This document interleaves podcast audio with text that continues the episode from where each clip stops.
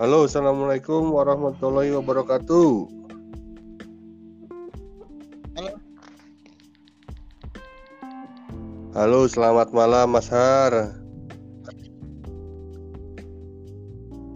Selamat malam Om. Alhamdulillah. Gimana? Sudah lama kita tidak bertemu ini Om ya. Betul sekali. Bagaimana? Jadi Mas Har tadi eh, sempat informasi sudah berada di Jawa Timur lagi saat ini ya.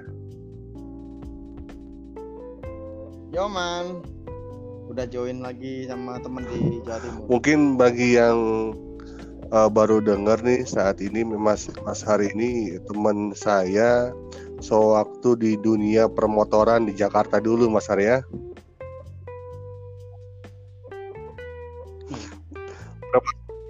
saya masih di dunia manusia. Berapa tahun yang lalu Mas Har ya? Sekitar 2000 2016 ya. Ya kita mulai. Mulai 2013. 2013 ya. Sampai terakhir kita bertemu itu tahun kalau nggak salah seingat saya masih di Senayan ya di Kopdaran itu dua tahun yang lalu kalau nggak salah Mas Arya. Kayaknya sih begitu. Tapi gimana Mas Har? Keadaan baik sa- eh, saat ini Mas? Alhamdulillah. Semua ada musibah, ada berkah juga di balik musibah itu. Iya iya iya iya. Saat ini memang pandemi COVID-19 memang eh, dirasakan di seluruh wilayah ya nggak hanya Indonesia di, di negara lain juga ya malah tadi saya sempat lihat di berita itu ternyata WHO aja yang badan tertinggi dunia aja kesehatan masih belum punya obat ya COVID ya. Mungkin Mas Har ada Iya. ini kali mungkin ada temuan-temuan obatin COVID dengan kopi campur autan atau gimana ini mas? Yang penting ngopi itu jangan lupa ngopi lah. Setiap pagi, siang, sore. Jadi sekarang Tuh. kopinya ditingkatkan Jangan begitu lupa ya?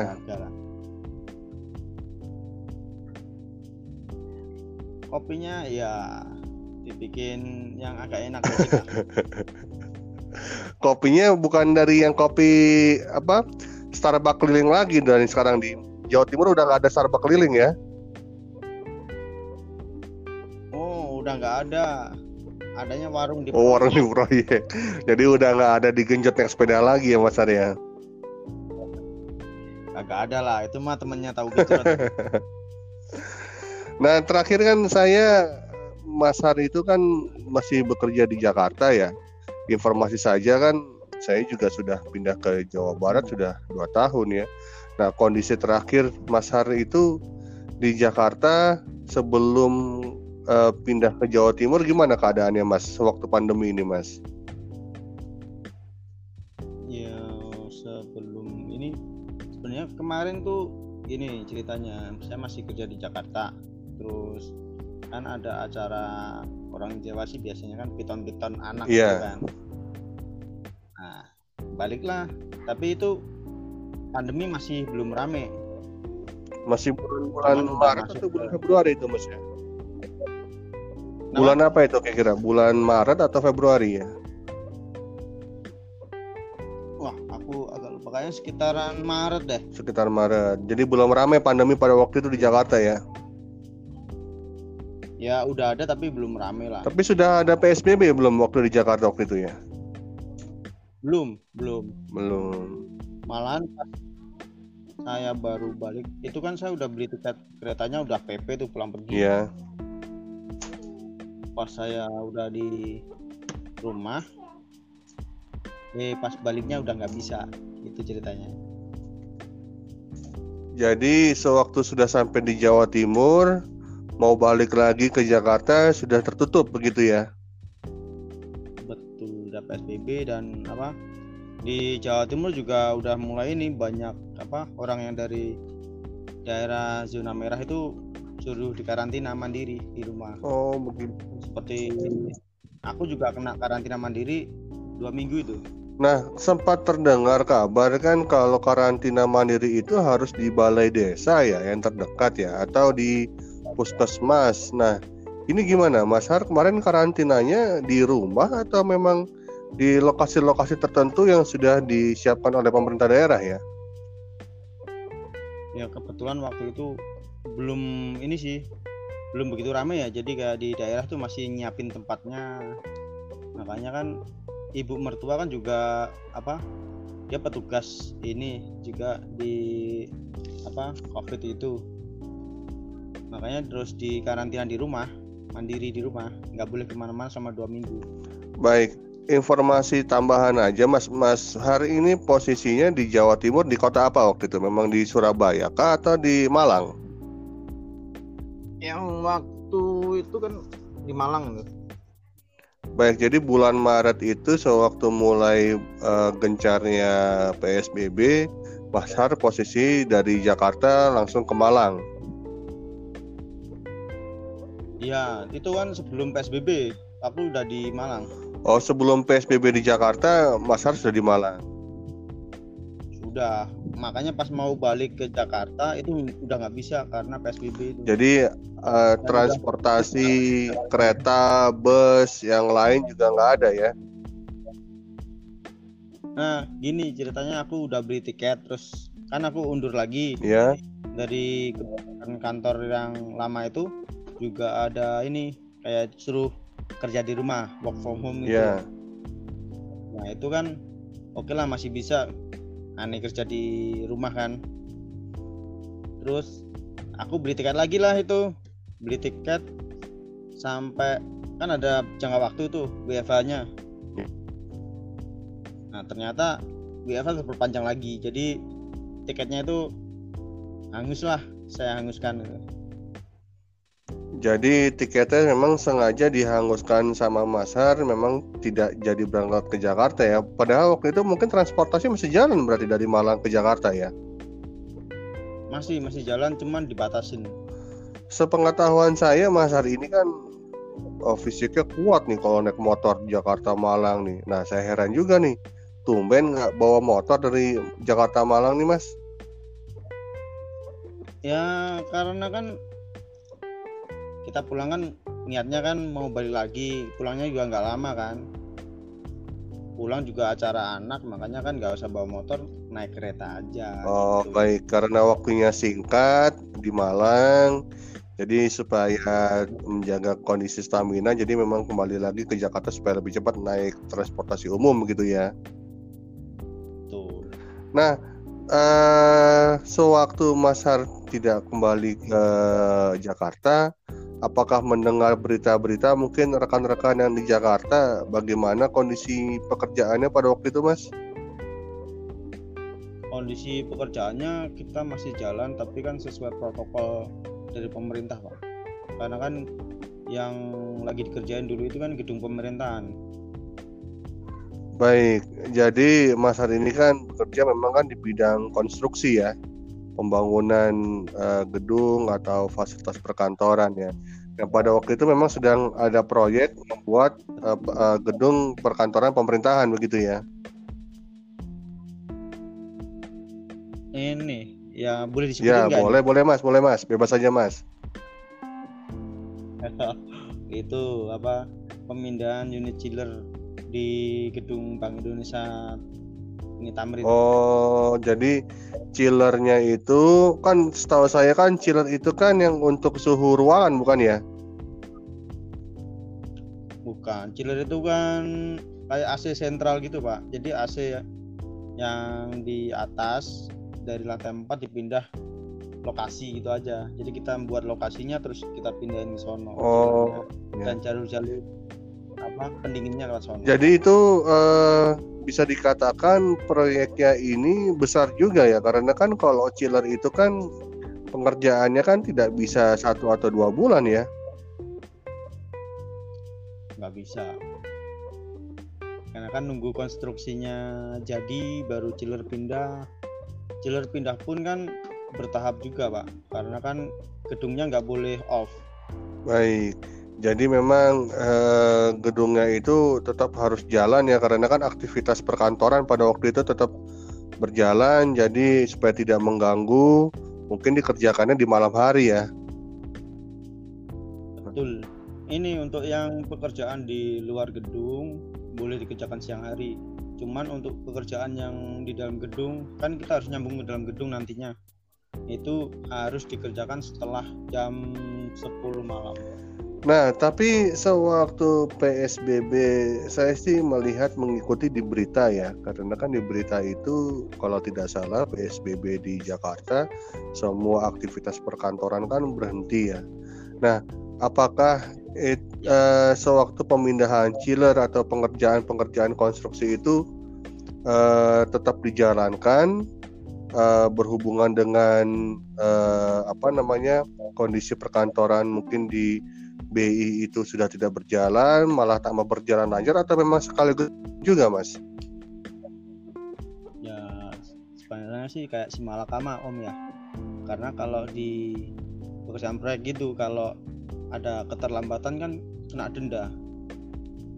Dendanya itu per hari dikali yang belum selesai itu biasanya kayak yeah, gitu. Iya, iya, iya. Makanya tetap jalan tapi sesuai dengan protokol dan kita juga semua wajib pakai masker terus setiap masuk itu harus dicek suhu dan kalau ada yang gejala kayak sakit flu atau gimana itu nggak boleh masuk. Nah, jadi eh, setahu saya kan karena pandemi ini ya, jadi memang kontrak perjalannya itu kayak yang pernah saya lihat juga yang renovasi Monas kan itu juga kontraktornya kan pernah terlambat tuh lalu dikenakan denda oleh Pemda ya. Nah, bedanya dengan kali ini kan situasinya karena pandemi. Apakah jadi berdampak uh, ada sanksi juga yang diberikan kepada kontraktor Mas Arya?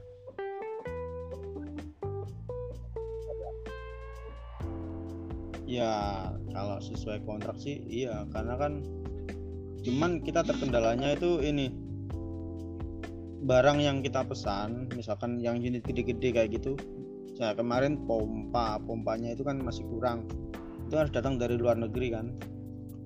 Nah itu juga terkendala datangnya. Terus panel juga kayak gitu. Makanya dulu sebelum saya out situ emang mengajukan kayak adendum perpanjangan waktu setelah itu gimana Mas Ardi bisa diperpanjang adendumnya atau memang berhenti sampai di sampai di pekerjaan terakhir saja? Ya kalau selebihnya saya kurang tahu sih di sana karena kan saya udah off dari sana karena pandemi itu. Nah, baik kita singkat aja. Jadi memang Mas Hars uh, pekerjaan di Jakarta berarti sudah selesai ya. Nah, itu selesainya karena memang Mas Har mengundurkan diri atau memang karena dari sisi lain ya mungkin dari perusahaan atau dari lingkungan eksternal di sana gimana Mas? Kalau aku ini dari efisiensi perusahaan. Jadinya kan perusahaan juga proyeknya lagi kecil nih, lagi sedikit. Iya. Yeah. Yang jalan cuma ini makanya dikurang-kurangin banyak orang. Jadi sewaktu Mas Hardi Malang uh, mendapatkan informasi dari Jakarta bahwa saat ini tidak perlu balik lagi, lalu memang sudah selesai apa yang dikerjakan begitu aja ya. Hmm. Oh, jadi tidak ada surat resmi atau mungkin ada ucapan langsung dari manajer atau atasan-atasan gitu? Pasti ada, semua itu ada komunikasinya om.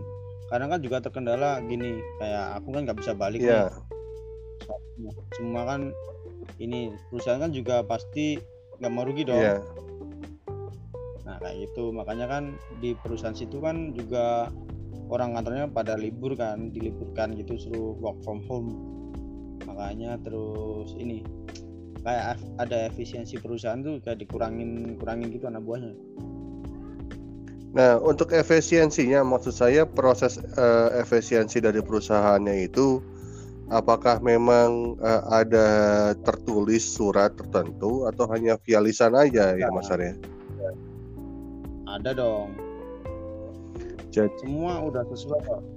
Apa pakai undang-undang itu juga sesuai undang-undang dari pemerintah itu Nah, sekarang kompensasinya ya, setahu saya memang kan pemerintah juga bilang kemarin bahwa di mana perusahaan-perusahaan yang melakukan efisiensi di SDM itu tidak boleh uh, melupakan uh, hak yang harus diterima oleh karyawan yang terkena pengurangan.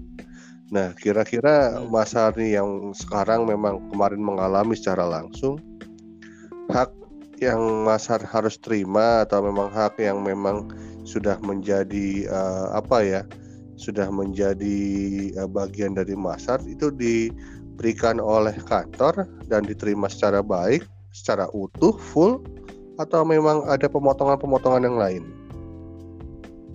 Kalau sesuai apa ya undang-undang ketenaga kerjaan tahun 2003 ya kalau nggak salah. Yeah di situ kan ada hitungannya itu. Iya.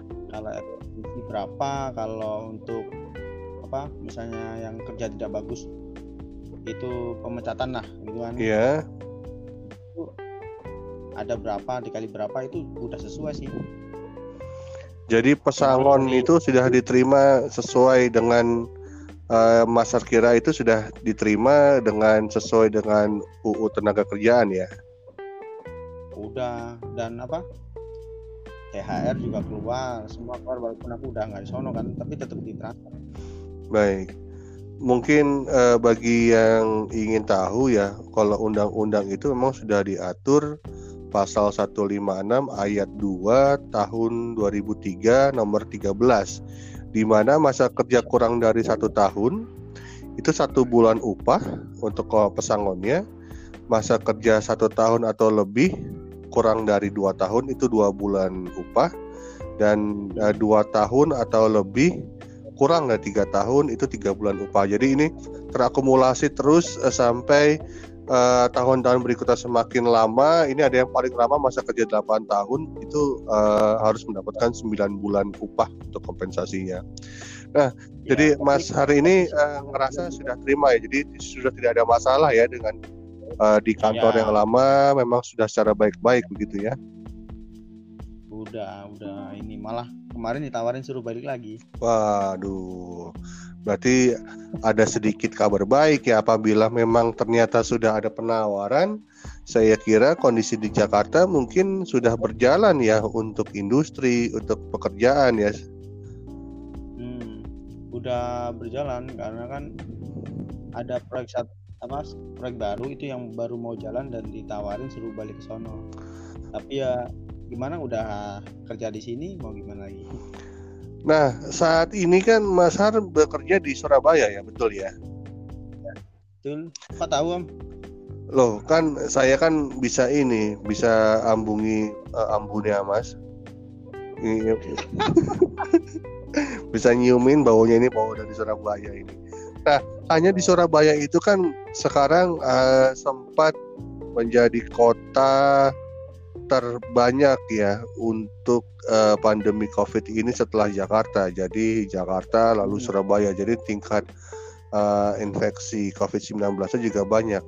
Nggak khawatir gitu Mas. Maksud saya apalagi sekarang di Surabaya juga masih uh, apa belum belum belum daerah aman apa tidak khawatir begitu di sana? Apa gimana keadaan kota Surabaya saat ini, Mas? Khawatir sih boleh, nggak boleh panik lah. Betul betul. Dan semua kan yang di sini kan juga tes ini tes rapid. Nah, tapi di kota Surabaya sudah berjalan. Maksud saya aktivitas normal, aktivitas pekerjaan, roda pemerintahan, ekonomi di sana bagaimana saat ini, Mas? kalau saya lihat sih udah jalan ya cuman kan masih ada pembatasan jam malam dan misalkan wilayah yang terkena itu ada penutupan seperti kemarin di pasar. Pasar apa? Pasar turi bukan pasar turi.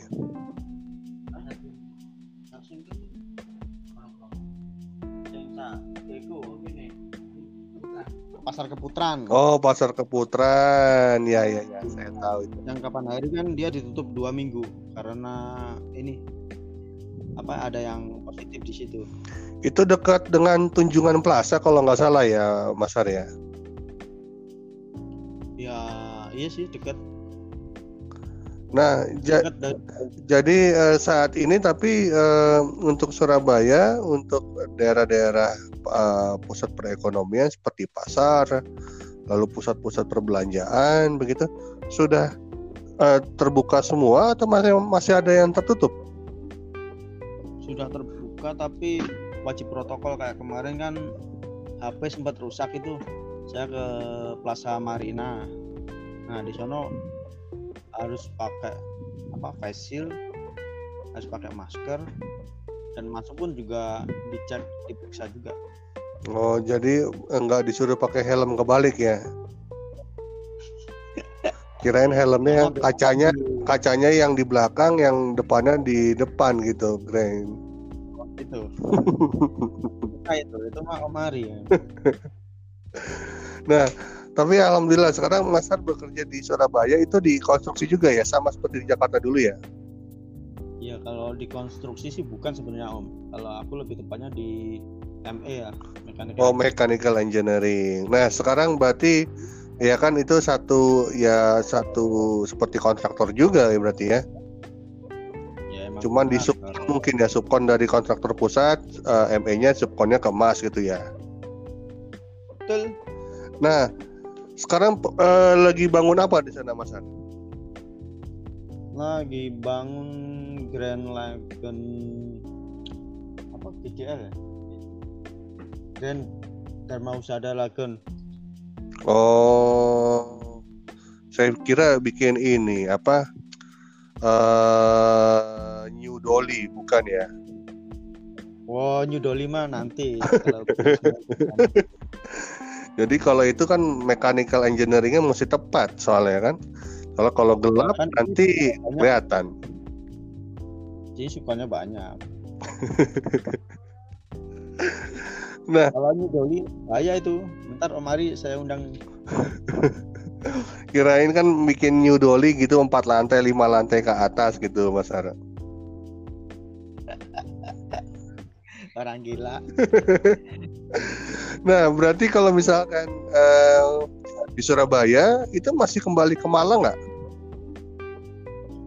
Eh, saya ini seminggu sekali lah pulang. Seminggu sekali dari Surabaya ke Malang. Jaraknya Hmm. sekitar 3 atau 4 jam ya kalau tidak salah ya.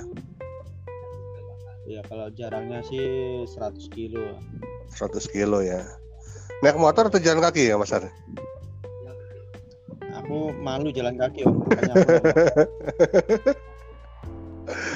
Atau kira naik ini apa Sumber Jaya itu yang merah-merah bus gitu kan?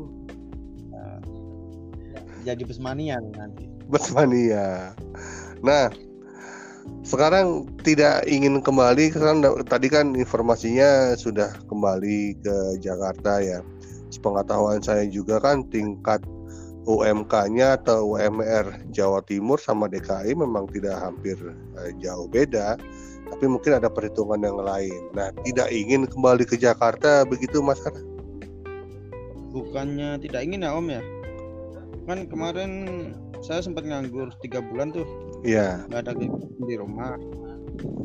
Ya masih kayak uang berapa itu kan masih tersimpan lah. Cuman kalau apa ada lagi yang lumayan dan kemarin ditawarin temen untuk bantu dia di proyek ini makanya udah masuk di sini jarak satu minggu setelah masuk dikabarin suruh balik ke Jakarta ya kan sebangga enak kan ya Iya, betul. nggak enak sama temen yang ngajak ke sini kayak Baik. gitu Nggak Nah, mau Karena memang Mas Har, ya, saya juga dapat informasi ini nih ya dari salah satu rekan lah yang ada di Depnaker ya, bahwa dari Hmm. bulan April sampai sekarang itu yang sudah terkena PHK sekitar 6 juta orang, Mas. Itu dari semua sektor formal. Nah, hmm, belum lagi eh, yang pabrik tutup ya karena kan banyak pabrik atau industri-industri yang tutup ya itu contohnya aja yang paling besar itu ada uh, di daerah Tangerang itu untuk daerah sana aja hampir 2.500 pekerjanya aja sudah di PHK kan. Nah, hara, karena Mas hari ini kan bekerja kan di saya kira hampir sama lah. Hanya di industri tapi kan industrinya mungkin yang berhubungan dengan apa namanya uh, konstruksi lalu juga ada bidang-bidang yang uh, keahlian yang lain. Nah, harapannya apa sih kira-kira Mas Ari untuk ke depannya harapan mungkin harapan untuk pemerintah atau keadaan saat ini bagaimana Mas Ari? Iya, harapannya sih pandemi cepat berakhir ya, biar semua kembali normal seperti itu. Baik, ada lagi nggak yang lain, Mas? Ya harapannya untuk teman-teman semua itu ya jangan nyerah dengan satu bidang aja lah dan aku di rumah selama tiga bulan juga belajar nanam kayak hidroponik kayak gitu jadi secara kegiatan juga ada hasil juga kita punya sayur sendiri kan biar nggak beli-beli di luar gitu ya jadi memang terkadang karena ada suatu kebutuhan yang harus dipenuhi kita harus bisa menciptakan sebuah peluang usaha sendiri ya Nah, peluang iya. itu yang bisa ya paling tidak menghidupi kita lah sehari-hari walaupun memang jumlahnya tidak besar. Nah, uh, pemerintah itu seperti Malakama juga sih menuntut pemerintah kayak gini kayak gini kayak gini ada yang bilang ini settingan lah atau gimana lah. Tapi aku bilang ya udah survive aja sama jalan hidupnya itu. Nah, kalau untuk pesan nih mungkin buat orang yang baru mungkin ya, mungkin baru merasakan satu bulan yang lalu atau satu minggu yang lalu uh, terkena pemutusan hubungan kerja. Kira-kira Mas ada pesan nggak buat teman-teman kita juga nih mungkin yang mendengarkan podcast saya uh, apa sih semangatnya atau saran bagi Mas yang pernah melewati masa-masa seperti itu Mas Har? sarannya ya itu. Udah jangan mikirin terlalu banyak hari-hari kemarin. Kita pikirnya itu lebih berpikir ke depan lah. Hidup sehat biar nggak terkena covid ya. Itu aja udah kalau Jadi... pekerjaan kan insya Allah kalau orang memang berniat usaha atau berniat untuk nyari rezeki buat keluarga insya Allah semuanya itu akan dikasih jalannya lah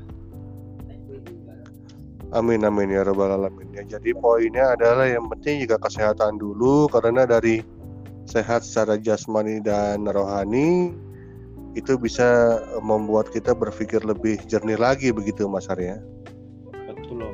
Karena kan kayak COVID ini kan sesuatu yang tidak terlihat ya kan? Dan bisa dirasakan itu aja. Jadi kita kan yang belum tahu rasanya kan juga ya jangan nyoba-nyoba gitu aja. Makanya dengan cara ya hidup sehat patuhi protokol kayak gitu aja. Baik. Jadi eh, protokol kesehatan yang penting mas ya. Bukan protokol upacara ya Baik Mas Ar, sekian dari saya. Saya terima kasih Mas Ar sudah meluangkan waktunya. Kita bincang-bincang ringan nih. Semoga yang kita harapkan itu memang menjadi kenyataan karena memang kalau satu juta orang kalau saya tanyakan harapannya apa ya semuanya pasti pengennya kembali ke awal. Ya kita tinggal menunggu waktu aja dan bersabar, berdoa yang penting Mas Ar ya. Betul om dan jangan lupa kita touring lagi habis itu. Amin insya Allah Mas Har. Ditunggu loh di Bandung loh Mas Har. Insya Allah kalau ada rezeki ada waktu saya main ke sono. Baik, salam buat keluarga Mas Har. Semoga dalam keadaan baik-baik saja. Salam juga buat rekan-rekan di sana Mas Har ya. Iya. Ya, terima kasih Mas. Assalamualaikum warahmatullahi wabarakatuh. Waalaikumsalam warahmatullahi wabarakatuh.